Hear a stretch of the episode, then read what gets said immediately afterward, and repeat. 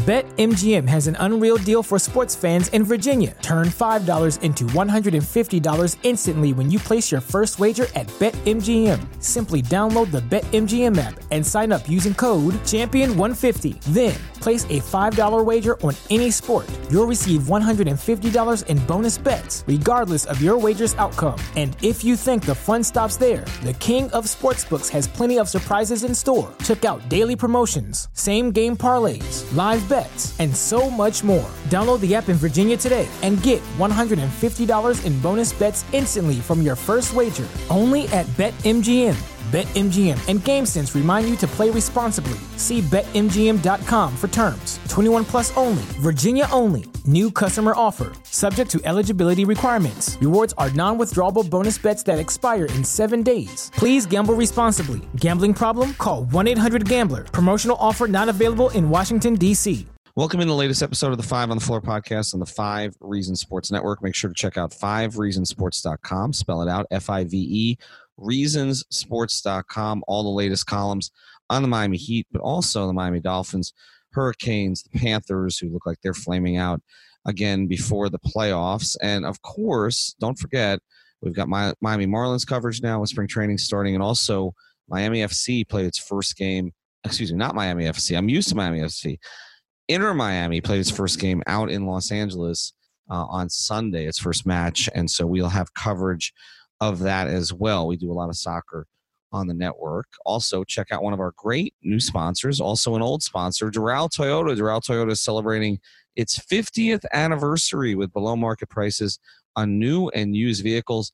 Five Reason Sports listeners will get a dedicated manager to work with over 1,500 new and used cars to choose from. Easy to get to right off 826 and 836, a few blocks from International Mall. In house financing available for credit related challenges. So visit DoralToyota.com. Again, that's DoralToyota.com for more details or people on our network who drive cars from Doral Toyota because they had such a good experience there, or visit the showroom. It's at 9775 Northwest 12th Street in Doral. Again, that's 9775 Northwest 12th Street in Doral, DoralToyota.com. And now, today's episode. Welcome to Five on the Floor, a Miami Heat and NBA podcast from Ethan Skolnick with Alphonse Sidney, aka Alf954.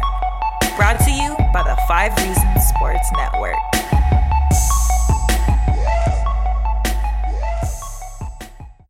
All right, Ethan Skolnick. I've got Alex Toledo today. Alphonse Sidney is in Colombia, um, somewhere. I think it was Medellin. He posted something on Instagram saying that what happened last night is not for public consumption. Um, so he was not available to us tonight. We have considered alternative co-hosts. Uh, we're going to discuss someone named Chef Trilly today because I think he would be a good candidate to replace Alf if Alf doesn't make it back. But we're going to give Alf another 24 hours uh, to return from Colombia uh, without anybody else. Nobody he didn't come with should come back with him from Colombia. I just want to be clear on that. All right, we're going to get to some basketball here. Um, we've got a two part podcast today, Alex, and you've got some other things going on tonight. I want to get to what happened over the weekend against the Mavericks and the Nets. You and I were both at the Mavericks game, not at the Nets game, although we both watched him, watched it. And then I want to focus on what everybody really wants to focus on was the Bucks game and a certain player who had something like 80 points and 25 rebounds and a win today.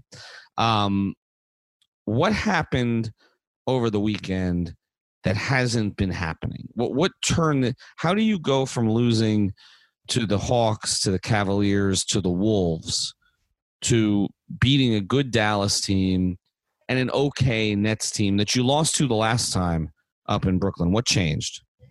Well, I think really what changed when you just get right down to it is their execution in the second half, specifically their defensive execution. Right, I think they really rallied around their defensive effort there. Uh, you know, you saw a lot. You saw a lot of positive defense from Crowder and Iguodala. Uh, you know, they did a really good job guarding Luka, not li- really letting him getting going. But you know, the Barea thing was always going to happen because that's what Barea does when he comes down to Miami. Uh, but yeah, like they in the second half, in the fourth quarter, they really rallied around the defensive effort, and that's what ended up creating easier points for them. And that's what I think is going to ultimately come down to whether or not they get to the second round is how much can they depend on their defense when it really matters. And can they get enough stops to create points? And you know, also having offensive guys in the lineup, right? Like how Mm-hmm. many how many offensive guys you're gonna have to give up to get to those really good defensive lineups. So I think Well- it was good to see them get through it, right? And, and and perform in the fourth quarter after these slippages they've had over the past few games. Well, they did have some slippage. I mean, they, they let both of those games get closer than they should have um, at certain points. But they responded this The time. Nets game, they did right. There was a point that they made it stop. Um, a couple of things I want to focus on because I do agree with you to a certain degree of the defense, but I think in some ways it was the offense being able to hit a different gear when they needed it. Okay, so to me, to me, three things uh, happened there, and it, beyond just Jimmy, who uh, you know who had his moments, obviously. Uh, but the first thing to me was Kelly Olynyk has resurfaced as a viable rotation player for this team. And, and I think even Erik Spoelstra acknowledged that this has been a long time coming.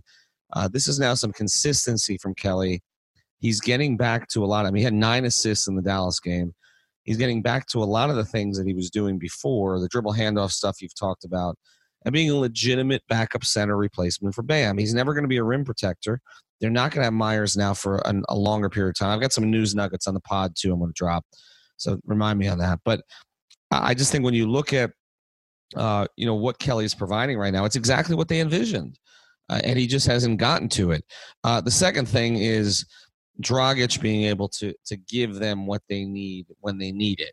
Uh, which again, if we had Simon uh, Sperling, Simon Smith on, and he kind of got into you know this idea of Dragic being pretty awful down the stretch this season in the last four to five minutes in tight games. Like he's been he's scored the most fourth quarter points on the team, but when it's really mattered, he hasn't been there. Uh, he was there over the weekend. I think that was another big thing. And the third thing, and I don't think we talk about him enough, and I noticed this, we did it again in the post game video the other night, Alex, is we always sort of just take Kendrick Nunn will score 22 on 55% shooting, and we don't discuss it.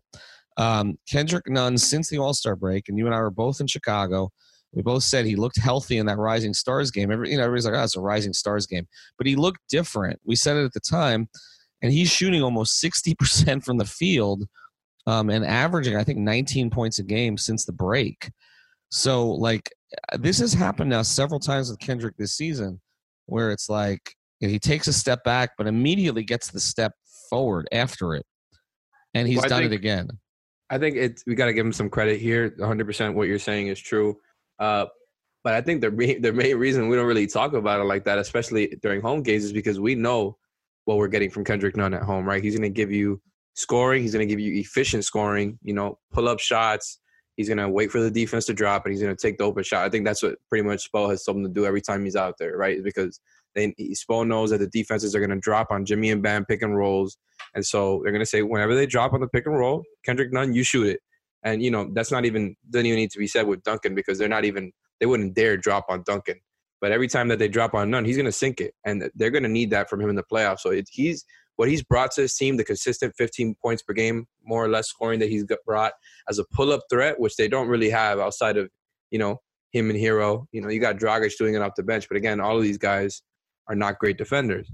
But what you're saying is true. He's looked absolutely better than what he did beforehand, and they're really going to need his scoring in the playoffs as well. Yeah, no doubt. And I've got something on him we're going to get to, like I said, in the second part of the podcast. Um, so I- think we've kind of covered it to, to a large degree in terms of what happened. I, I don't want to over focus on it over the weekend. I mean, they righted themselves. Um, I don't think they fixed all the problems. and it was I- weird that they went to zone versus Yes. Dallas, which has a number one offense in the league by a decent margin uh, by offensive rating. And they, they have a lot of shooting, and the Heat went to zone anyways, and it ended up working out. It, it, it worked out, but barely. I still That should be love it. That should be I- noted. no, the way to I- cap I- it off is that we, you know, the Heat were able to actually play defense versus the number one offense in the league, right? They- like we we uh, seen them play bad defense versus all these bad teams, and you know, we were kind of wondering like how good is his defense? We're still wondering that because they have they just you know they've been hovering around 20th in the league since December, and for them to do that versus the number one offense, it's it's got to be gratifying. Well, you mentioned it too. Iguodala looked better. Uh, I, I think the last two games in particular, uh, there was that one sequence we mentioned on Twitter. There was the guy behind us at the Dallas game who was riding him incessantly. You can't guard anybody. Get him off the floor. Uh, you know, don't let him touch the ball on offense. And then he had that sequence, uh, which was maybe one of his best sequence with the Heat, where he, you know, he, he made a defensive play, and then on the other end, uh, you know, smashed a dunk on the break. Still looks pretty athletic. He well, you know, people forget about him. You know, when he when he came into the league, he was a, he was a, an above the rim player. I mean, he wasn't DJJ, but he was he was a dunker. Um, I mean, the, the whole issue with Iguodala in Philadelphia was that he wasn't really a true number one guy.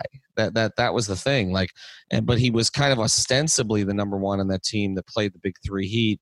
Uh, in I guess it was the 2011 playoffs, 2010, 2011 season that also had Jrue Holiday, also had Thad Young, uh, but that you know, but Iguodala was at the time you know their best player or their best all around player. They had Lou Williams too, and they were still playing through Iguodala. So I, but look, all they want from him, and we've talked about it, is that they want to be able to count on him to make smart plays, um, and and you know to guard the position, play the passing lanes, create a couple of things with his quick hands and deflections, and and change some of the momentum of the game in that way.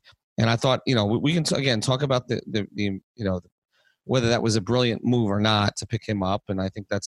This show is sponsored by BetterHelp.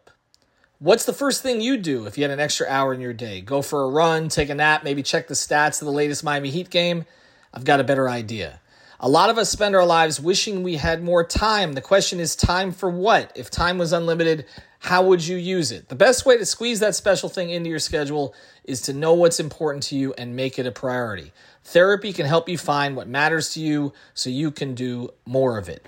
I've benefited from therapy. I went through some life changes, major life events had some difficulties, wasn't a believer in therapy, but it helped me and it can help you also. So if you're thinking of starting therapy, give BetterHelp a try. It's entirely online, designed to be convenient, flexible, and suited to your schedule. Just fill out a brief questionnaire to get matched with a licensed therapist and switch therapists anytime for no additional charge. So learn to make time for what makes you happy with BetterHelp. Visit betterhelp.com slash Miami Heat today to get 10% off your first month. Again, that's betterhelp, H-E-L-P dot com slash Miami Heat. It's a conversation we need to keep happening, having, but I think what we saw was kind of what they want from him. And so I think he's getting a little bit closer. But I think overall, Alex, to, to me, uh, you know, what they pretty much did was they kind of made up for somewhat in the standings what should have been those wins against the Cavs and the Wolves at least. Um, because I thought the Dallas game might be a loss at home. I thought Nets was probably a win, but at least you got one back, basically. So you got one back. And as we look today, I'm looking at Philadelphia. Their schedule is catching up with them with, you know, especially their injuries. I mean, they gave up a million points tonight. And they've got the Lakers on Tuesday night. And so you're still, and you're still, and they're a half game ahead of Phil, uh, ahead of Indiana. So you're still kind of keeping the home court, which is what you want to keep. So all of that is better. I got time for one news nugget, and then you and I are going to discuss Giannis the whole rest of the podcast. Um, Justise Winslow. We've talked about this repeatedly. Are people? Do you think people are tired of this topic, Alex? I don't know. I'm not sure because I still see a lot of like people who who bring up the trade on Twitter and, and, and you know are upset that Winslow's not a part of it anymore. Still not playing, by the way, right? I mean, He's I'm still- still upset about it, but I'm I'm I'm past it. But it's all I, every time I think about it, I'm like, oh man, just unfortunate. Well, I think people would be be more upset about it if he was playing right now, right? Like that isn't that I mean, at least he's not Oh, they would be upset with the Heat right now if he was playing because If then it would make playing. it look like the Heat were just kind of, you know, bullying. I don't know. I don't even know what the what people would think. But if he were to play, it would go against everything that they've said or what's come out from them is that you know they didn't really know when he was going to play again. Right. All right. So let me give you a little detail on that. Like I said, I've got like six or seven things that I've heard and confirmed over the past few days about various topics that I'll kind of be sprinkling in to the podcast, like like rainbow sprinkles on your donut in the morning. Um, so here's the Justise Winslow one. Uh, you know, remember I've been saying repeatedly that you know he and the Heat were not on the same page as the on the injury. That that was the big issue. That that just I don't. There was a report that came out that said the opposite during this whole thing, and and I was told it was crazy, and it was crazy. The, the, during this entire period of time, Justise thought the injury was worse than the Heat did. Okay, I mean that that wasn't the only issue. There were other issues that led the Heat to believe that maybe Justise just didn't want to be here anymore. But that was the major issue. What I was told, and I got this confirmed even after I spoke to you about it, because you and I talked about it when I was told this on over the weekend, that when Justise had an MRI, uh, he had it from a doctor, uh, obviously, and the doctor um, told him essentially, "Look, I'm not finding anything. Like, I mean, not to say that you're not hurt, but there's nothing on this MRI. And Justise got visibly upset. That's what I was told. Visibly upset and verbally upset uh, that the doctor uh, had not found anything. Um, there, there's a little bit more detail to this, which I told you sort of on the side, but again, something that I would need to get confirmed three times to report. But let's let's just be straight here. What I was talking about about there being a disconnect, it was even stronger than I indicated earlier. okay, I mean, like to the point where, like I said, Justise was insistent that there was a problem and didn't believe that. Not only did he not believe uh, that the Heat understood the seriousness of the problem, but sort of didn't believe that the doctors understood the seriousness of the problem, and that with all of that, there was a lack of trust in whether the problem was being expressed accurately to him. And all of those things together, if that makes sense, and I know you know more to this story, but this is kind of what I want to reveal on the pod. Um, all of that together is why it just was not viable at all. And whether or not, you know, he's playing in Memphis now, um, and whether or not the doctors in Memphis agree with him or whether or not they're just sort of going, okay, you know, we're going to just let you sit out now to get yourself right until you feel comfortable. The Heat, as much as they, I think, would have liked to have gone forward with him, basically decided as a result of this that there was trust that was broken and it just wasn't going to work long term. Does any of that make sense? It does. It does. Yeah. It's. It sounds like, you know, it really was just about the trust there, right? It had gotten to a point of almost no return, is what it sounds like when you describe it. Yeah, I mean that that's basically what it was. And, and, again, like I said, the trust extended to the point that he didn't trust the doctors who were treating him. And so when you get to that stage, it's not going to get better. I think, you know, what we saw in San Antonio with Kawhi, and people made this comparison on Twitter. There was some of that going on here. What about how about how about a more poignant one, Chris Bosh? Yes, yeah, and the Bosh one was more complicated, of course, because this is that was a life or death situation, right? Um, and that was not the Bosh one was not a question of what it is that he had, right? No, but he was like, questioning other doctors, right? Like, I, I correct, cor- correct. He was questioning. It wasn't wasn't that that they were telling him something, and he's like, "Oh no, I don't have that." It was more so, that which is really what Winslow was doing, although it was the reverse. The doctors were, were telling him he didn't have something, and he was saying he did. With with Bosh, it was more uh, how serious this is, and what made that, and, and how risky is it, and and should you to return the to the floor to return to the floor, and, and what made that situation odd, of course, is that in most cases, an organization or a team is accused of pushing a player to go back out there. Again, that's kind of what the Winslow situation is, right? Like, I mean, I'm not saying the Heat were pushing him, but that's kind of the insinuation. Kind of what happened know. with Whiteside a couple times, right? Correct. I mean, right. Uh, but with with Bosh, it was the opposite. The Heat were being uh, prudent. Um, now you can say were they being prudent because they just loved Chris Bosh, or were they being prudent because there were liability issues? Whatever the reason, they were being prudent, and I always agreed with them. And you know, even though you know my feelings for Bosh and for everybody around him, and I love that guy. But the reality is, I think he was wrong, and I think he's realized over time he was wrong that the Heat were looking out for his best interest. He did say it right, and the other thing was, no other team would would sanction him to play, right? So it's not just like it was just the Heat. He shopped it, and he couldn't find anybody. So remember when those rumors came out, like a couple years later, that he, he would maybe consider returning for the Lakers. For the Lakers. Yeah, right. That, that, that tells that, you that it would that the idea was shopped around, and no team was actually you know actually had the balls to try to do something like that. No, they went public with it in that way to see if a team would jump forward. And I remember being in Toronto. Uh, during that whole scene in the 15 16 season. And if you remember, he came back to Miami and Bosh's wife and, and some of her friends were wearing these T-shirts, right? Uh, I forgot what the T-shirt said now, but but basically they, they were trying to make the point publicly that he could play and the Heat weren't letting him, and it was the Heat's fault. Uh, like I said, all that you know, Chris has gotten his number retired. It's all water under the bridge now.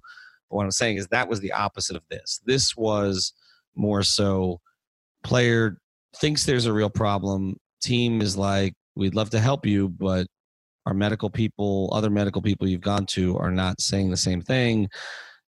Where do we go from here? And it, the whole thing basically broke down. Um, but like I said, I, I had heard he was visibly upset. Uh, about the MRI coming back the way it came back because it it uh, it, it was inconsistent with his belief that he had something serious. So there we are. All right, we're going to get to more stuff after the break. Before we do, I want to tell you about the Seltzer Mayberg Law Firm. You can find them at onecalllegal.com. Spell it out O N E calllegal.com. They've got someone there 24 hours a day to handle any kind of legal claim that you might have, whether it's immigration, personal injury, slip and fall, traffic ticket. They're getting into sports law now. Uh, we, we actually work out of that office in North Miami. It's right before Golden Glades. So as you're waiting uh, an hour and a half uh, in traffic because they never fix the construction over there, you can give the Seltzer Mayberg Law Firm a call and even pop in and say hello to everybody there. Again, it's onecalllegal.com, onecalllegal.com. All right, it's Ethan Skolnick again. Uh, we promised you that we were going to talk about Giannis and we will, but we had some technical issues with the second half of this podcast. So we've decided to release that part separately. So look for that later today. We're going to get fully into the Giannis to Miami possibility, Giannis 2021. Um, one of the things you can do is go to our website. We've got a flash sale on there for 10% off for all merchandise, but that includes our Giannis Bam 21 shirt. So check that out. I'll have more details about this other nugget that I promised. We did all of this but we didn't want to give you that recording because of the way that it came out. So look for it later today. So this podcast, just a recap of the weekend and some of the Justise Winslow stuff, and then I will get to Giannis with Alex before the Bucks Heat game on Monday night, and then we'll do another podcast after the game. So thanks for hanging with us. We appreciate it. That podcast will be out anytime now. Thank you for listening to the Five on the Floor on the Five Regional Sports Network.